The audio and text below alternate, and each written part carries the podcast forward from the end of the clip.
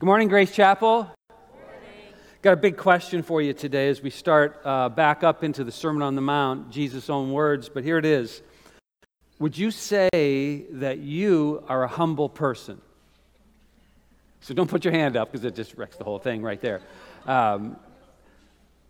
What would you use as proof to back up the claim that you're saying you're a humble person? Yeah, what would you do? Maybe more importantly than all that is, what would people you know, who know you fairly well, would they say that you're a humble person, that you're a humble human being? What would they say about us? What would they say about me? What would they say about you? I know a few people who are very humble. Do you? Like their face, their name comes right to your mind. When I said the word humble, they were right beside that. And one of the things I realize about them is they don't think they're humble. And that may be one of the clearer perspectives that they have about themselves, that they're not humble, that is such a big part of why they come across like they are humble. They realize who they are. They've got a good self-perception of who they are. And with each beatitude behavior that we have looked at back in chapter 5, with both the saltiness and the light-giving calling that each of us have been called to, behind our outward expression of living out the spirit of the Word of God, not so much the letter of the Word of God, Jesus has promoted this attitude. Have you seen it? It's this attitude of humility that is missing in the church today. There are people, men and women, who show this, and they stand out, but as a whole, I'm seeing a real lack of it. Instead of desiring power and acceptance, instead of demanding our rights, blessed people that God calls blessed back in chapter 5 are those who recognize their complete and utter dependence on God and on nothing else. No other human institution, no other human being, it's God, and it's all about Him. So, as we've cracked open Jesus' words so far in this sermon, as they have spilled onto the frying pan of our lives, have you been struck with the sizzling fact that the road to discipleship is difficult? Have you been hit with that right in the face? I have. And as we are going to discover today as we move into chapter 6, this road of discipleship, this difficult road of discipleship, is also going to be littered with all kinds of hypocrites and false prophets. And they're calling out to you and I every day, from outside the church and from inside the church of God. Do you find it easy to appear righteous? To appear, no, I'm not saying to be. Do you find it easy to come across as righteous at times, to do good deeds, when it's obvious that someone else is going to see you doing it? Or hear about the fact that you are doing it, so you come across that way. There was this pastor that I was told about early on in ministry. The pastor I was under told me this story, true story, of a guy he knew. And he would park his car in the church parking lot every morning. And then his wife would come in their second car and pick him up, and they would go wherever. And he did that every day. Especially, he made sure his car was there during the morning and evening commutes, so that anybody driving past the church will look over and go, "Oh, pastor, man, he's always in the office. That guy's working so hard." And then they would come back late at night to get the car and take it home, and then do that every day. And he thought he was being clever. But apparently, it was found out. And then they gave him a raise because they figured he was so clever that they... No, I'm just kidding. They didn't do that. But it's so easy to put on a show, isn't it? We all know how to do it, and we know when to do it, but to uphold God's perfect standard of righteousness day in and day out, when the days are long and the nights are hard and stuff's coming at you fast and furious. To be what Jesus left us with last week, this is where we left off, Matthew chapter 5, verse 48. be perfect as your heavenly Father is perfect. We've got to discipline our insides. We've got to discipline our minds, our thoughts, not just our actions. We have to become more aware that it is the amazing God, the creator of this vast universe and of you and I, that it is this God. We've got to become aware that he sees everything we do, but more than that, he sees down deep to places inside of me that I'm not even aware of, that I don't even understand. And God gets it all. He created it all. So we can fake who we are on the outside, and wouldn't you admit that we get pretty good at that? And that these little children who just went out the door over there, they've already learned how to do that. We're good at this as human beings. It's a talent that we've developed very proficiently. And last week, as we closed out chapter 5, Jesus advocates a righteousness that goes beyond the letter of the law. That's where most of us stop, to the spirit of what God's really getting at with his law in the Old Testament. So now, from that kind of practical behavior that Jesus has outlined for us, a practical behavior of humility towards our friends and, what's the opposite of our friends? Our enemies. That's where it gets hard. A life expression that's rooted in hearts of love. That's chapter 5. Jesus now turns to 3 specifically religious duties in chapter 6, verses 1 to 18. Giving, praying, and fasting. Have you done all 3 in your life? Giving, praying, and fasting. These duties were the natural expressions. The natural expressions of God worshipers, as found in the Old Testament. But running through all this teaching, Jesus is warning us about parading those good, necessary religious duties before men by making it not about our worship of God. So what matters is this, as we go through today. This is what matters. What does God see? What does our God in heaven see? What's he seeing right now as I stand here and you sit there? Because he's not looking on the outside. He's looking on the inside. Prayer. Jesus summarizes the next section of his teaching with these words. Verse 1, chapter 6. Beware of practicing your righteousness before other people in order to be seen by them. For then you will have no reward from your Father who is in heaven.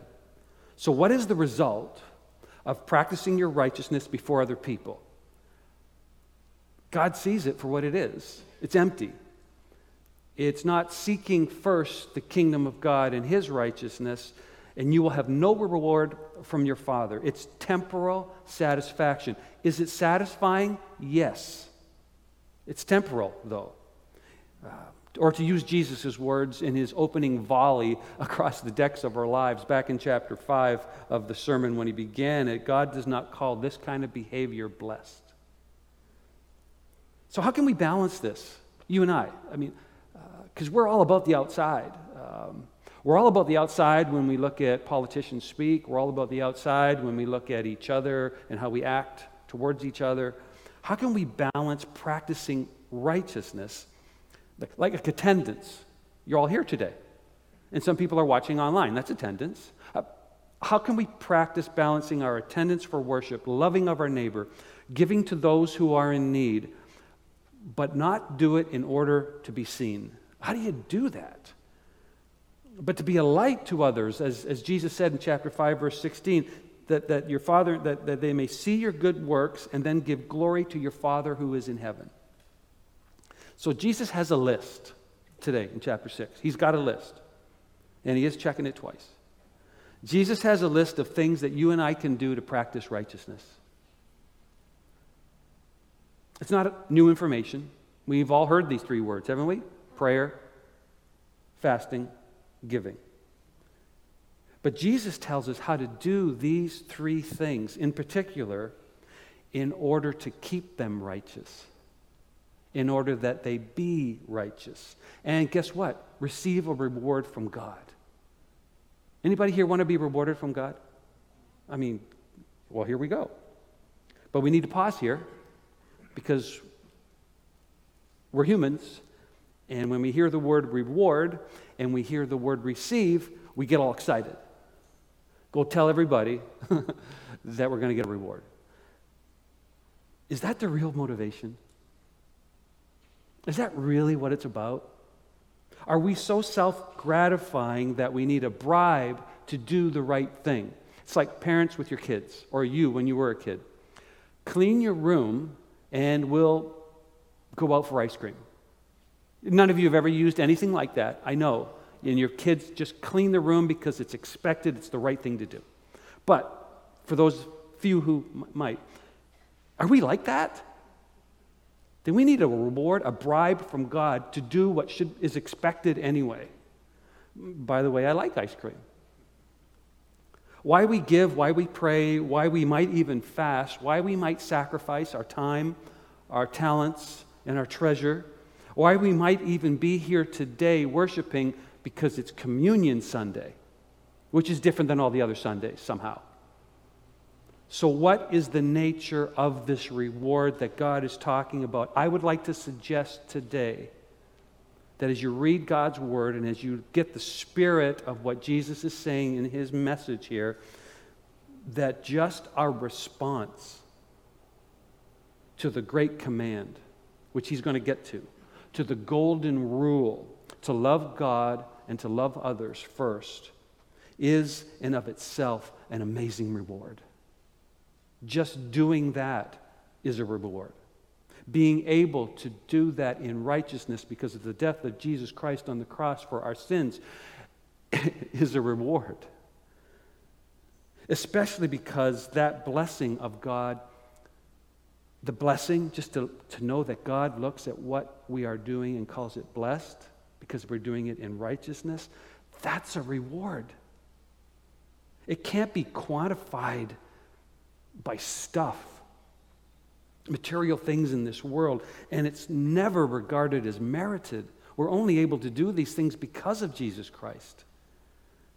But the reward is still very real, and it's an obvious promise from the lips of Jesus Christ himself. 3 times he's going to say it as we go through this.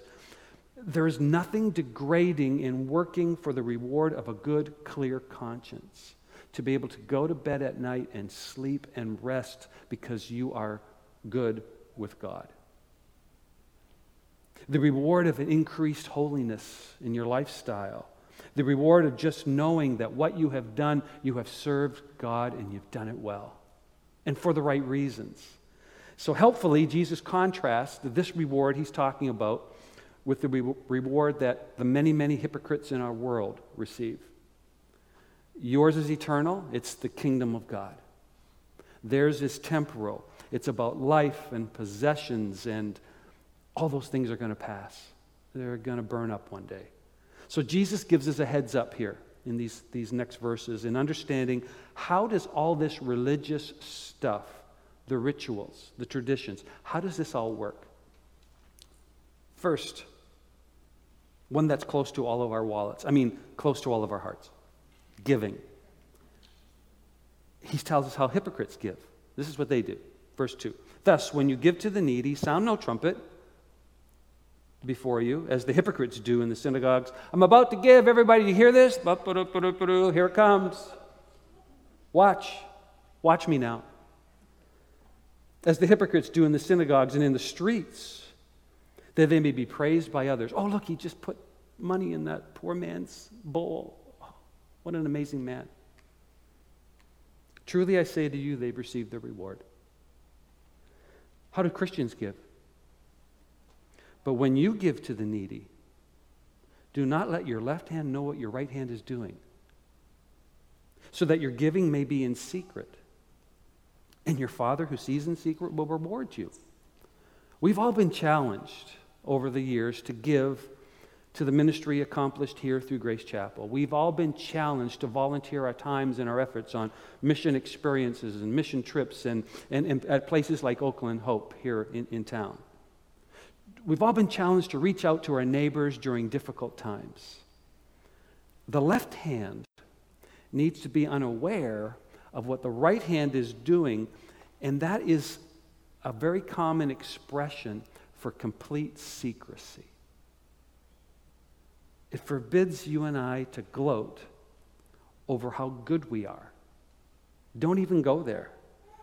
I like how John Stott says it. Christian giving is to be marked by self-sacrifice, and I love this, and then self-forgetfulness, not by self-congratulation. The motive deep down inside is so very important. That's what Jesus is getting at here. He's driving us towards this understanding. He doesn't mean that no one should ever know that we did something, that we did some charitable giving or some charitable service, or that we care and we do acts of righteousness. I mean, the people we do it for will probably know if they're physical things, right? Pretty hard to fix somebody's roof and they don't know you're up there. Like in Acts chapter 4 and in 2 Corinthians chapter 8, we're told about the generosity in detail of Barnabas.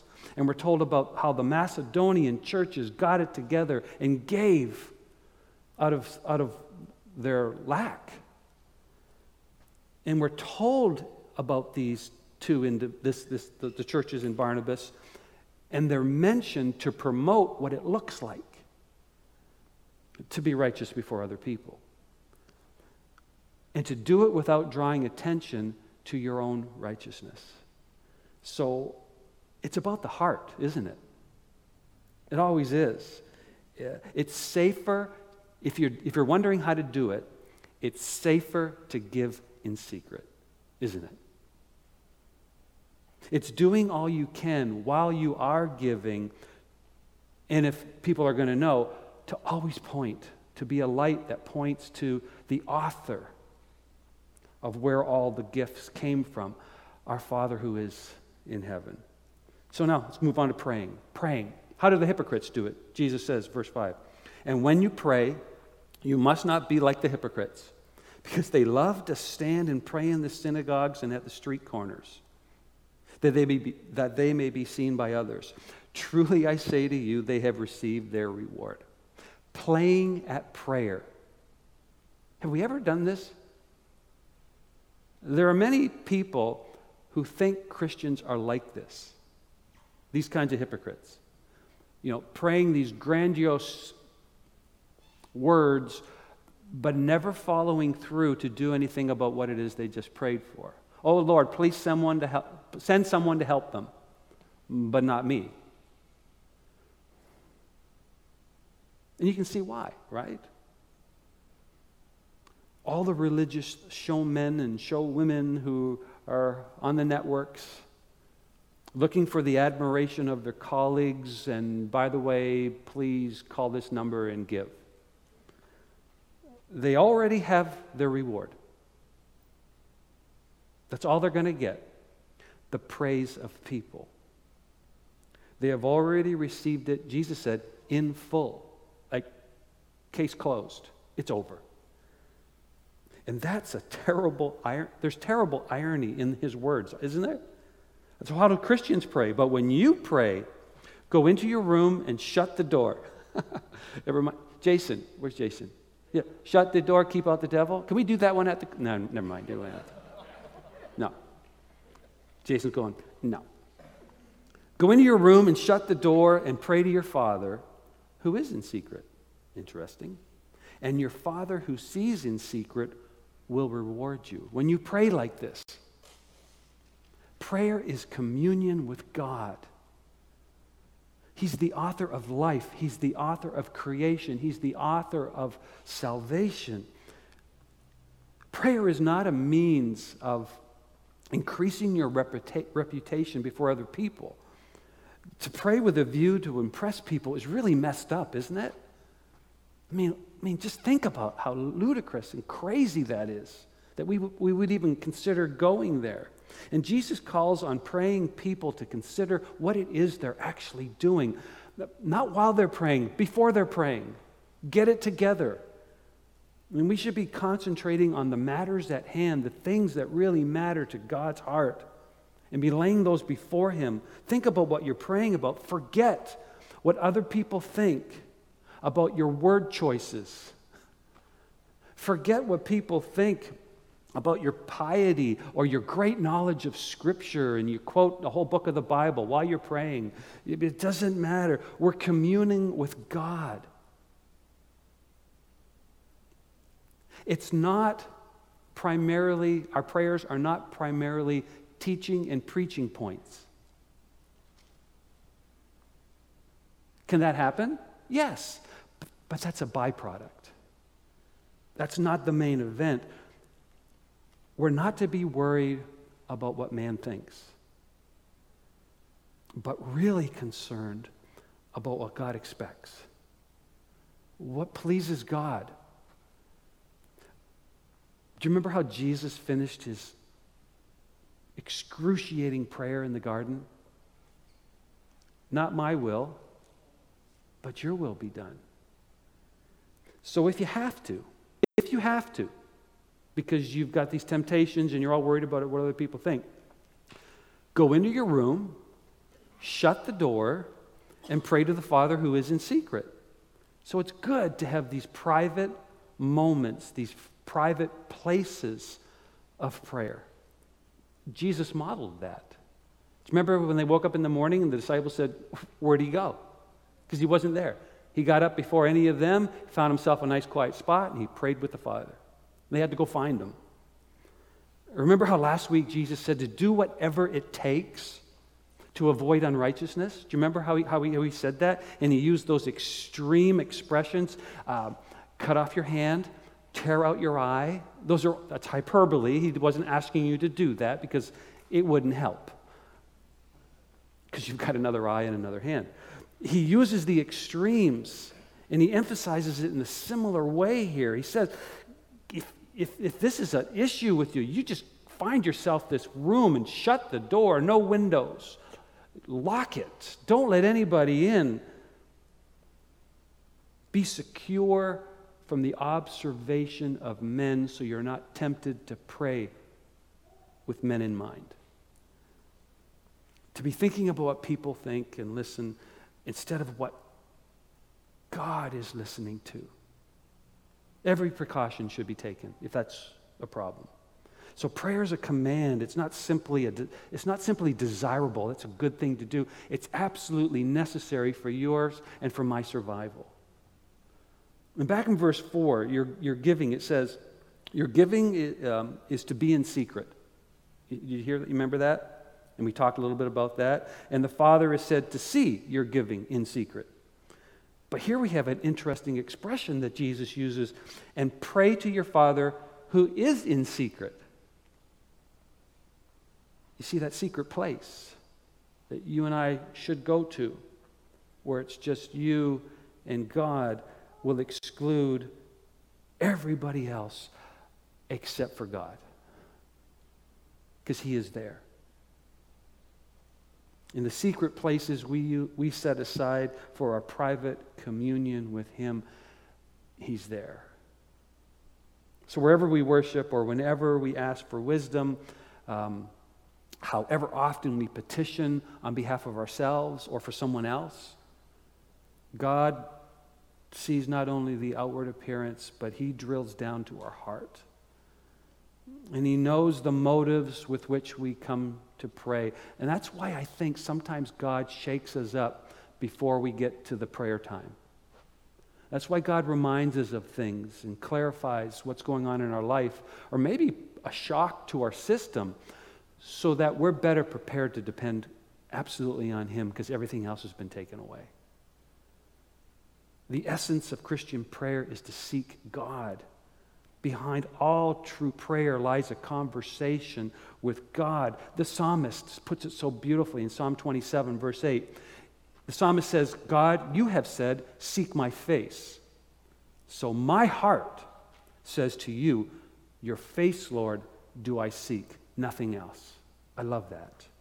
And Jesus explains what He means with a model prayer. And that's where we're going to go next week with that. So for now, let's move on to Jesus' last and third illustration of what you and I can do to practice righteousness. And this is a big topic today, especially in the health world. But here we go. Fasting. You don't have to put your hand up, but have any of you ever really fasted, like for more than an hour?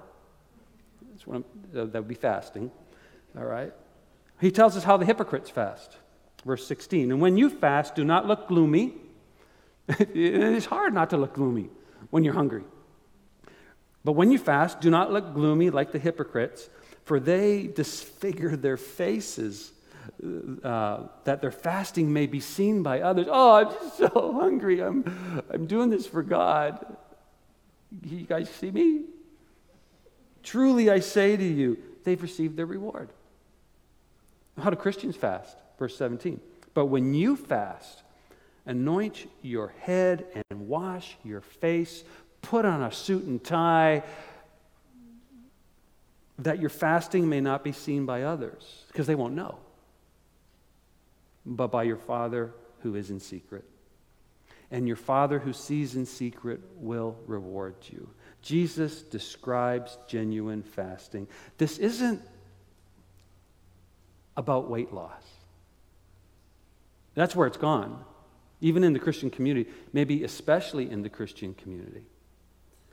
This isn't about weight loss per se. It's not about incorporating health-conscious disciplines into your life. There's nothing wrong with bodily disciplines. Please, I do it myself. But don't confuse them with biblical fasting. Please don't go there. It drives me nuts, and I have to be humble and zip my lip, but don't confuse them. Bodily discipline profits. It does. What does Paul say? A little. But it's just temporal. I'm waiting for my new body. We're talking spiritual here. Jesus is. And that relates to eternity, forever. And that relates to how God grows us, how he transforms us, how he initially saved us, how he sees us, how he rewards us, and how he uses us. That's what we're talking about. And similar to his teaching about giving to the poor and praying to God, Jesus here warns against fasting in a way that someone else will know you are. It's about your own righteousness then, not Jesus Christ. Because the reality is that you and I, without Jesus Christ, don't have any righteousness. So why would you brag about anything else than Jesus Christ? In Jesus' era, fasting typically occurred along with praying and giving and worshiping God, and was often related to the confession of sins. Oh, note to self about fasting. In the Bible, it was often related to the confession of sins, or seeking God in humble petition and surrender. I'm going to give you a couple references in the Old Testament so you can kind of get a picture of this. First, Moses. Moses fasted. Deuteronomy 9:18. Then I lay prostrate. He's telling the children of Israel how they didn't get destroyed because of what he did for them. Then I lay prostrate before the Lord as before, 40 days and 40 nights. Someone else did that too. I neither ate bread nor drank water. Whoa! Because of all the sin that you had committed, he's fasting for them. In doing what was evil in the sight of the Lord to provoke him to anger, for I was afraid of the anger and hot displeasure that the Lord bore against you. He had actually said, I'm going to wipe them out, Moses. You go with your wife, you have kids, and we'll start this thing all over again. But I got on my face, and I didn't eat or drink for 40 days and 40 nights. And he was ready to destroy you, but the Lord listened to me that time also. Fasting's a big deal between a follower of Jesus Christ and God. David, King David, 2 Samuel 12:15, and the Lord afflicted, this is the illegitimate child that David fathered through Bathsheba, had her husband murdered on the battlefield, And then they have the baby, and the prophet says it's going to die. This child's going to die. And the Lord afflicted the child that Uriah's wife bore to David, and he became sick. David therefore sought God on behalf of the child, and David fasted and went in and lay all night on the ground. And by the way, God did not answer his fast. The child died. Anna, in Luke 2:36. And there was a prophetess, Anna, the daughter of Phanuel of the tribe of Asher, and she was advanced in years, having lived with her husband 7 years from when she was a virgin, and then as a widow until she was 84. She did not depart from the temple all that time, worshiping how? How can you worship God? You can do this with fasting and prayer night and day. And coming up at that very hour, she began to give thanks to God. Do you know why? Because Joseph and Mary were dedicating Jesus Christ, the Christ, in the temple. And to speak of him, that's Jesus, to all who were waiting for the redemption of Jerusalem. The elders in the Antioch church, Acts 13:2. And while they were worshiping the Lord and fasting, the Holy Spirit says, set apart for me Barnabas and Saul, two of the greatest missionaries the world has ever known. Set apart for me Barnabas and Saul for the work to which I have called them. And then after fasting and praying, they laid their hands on them and sent them off. This kind of fasting is pretty different than healthy weight loss, wouldn't you say? It's pretty different from self-improvement. It's pretty different from some kind of self-realization technique. Jesus has just taken us through the three main areas of traditional religious devotion: fasting, giving, and prayer. And he warns us against this kind of showy, self-serving devotion that can influence our worship. It really can. And I'm afraid it does. It creeps in so subtly. He warns against this any kind of mechanical formalism that we might bring to even getting up in the morning and coming to church on Sunday. And it can be found in our religion. It can be found in the way we live our lives during the week. 3 times. Did you see that? 3 times Jesus summarized the end game for this kind of bragging as it relates to giving, prayer, and fasting. 3 times he says, truly I say to you, they have received their reward. That's all you get. Fleeting, ultimately unsatisfying, discontent, this Christian thing isn't working, all kinds of responses you can get. It's the game people play now. Oh, I'm having a flashback. Every night and every day now. Not meaning what they say now. Not saying what they mean. Oh, yeah. Sincere obedience to God's word is the key to an authentic devotional life. Can I say that again? Sincere obedience and practice of God's word is the key to authentic devotional life. We're not playing to any gallery. We're humbly living in the light of God the Father's declared will, and we have it. You can count on it. And this is the attitude, this is the way of living that God not only can but will reward with his blessing. So 3 times Jesus summarizes his disciples' religious duties when done with this kind of humility. Back to the question I asked at the beginning. Would we consider ourselves to be a humble church? Humble people. And your Father, who sees in secret, will reward you. The same Jesus who taught us this morning is the same Jesus who God sacrificed on the cross to pay for your and my sin debt.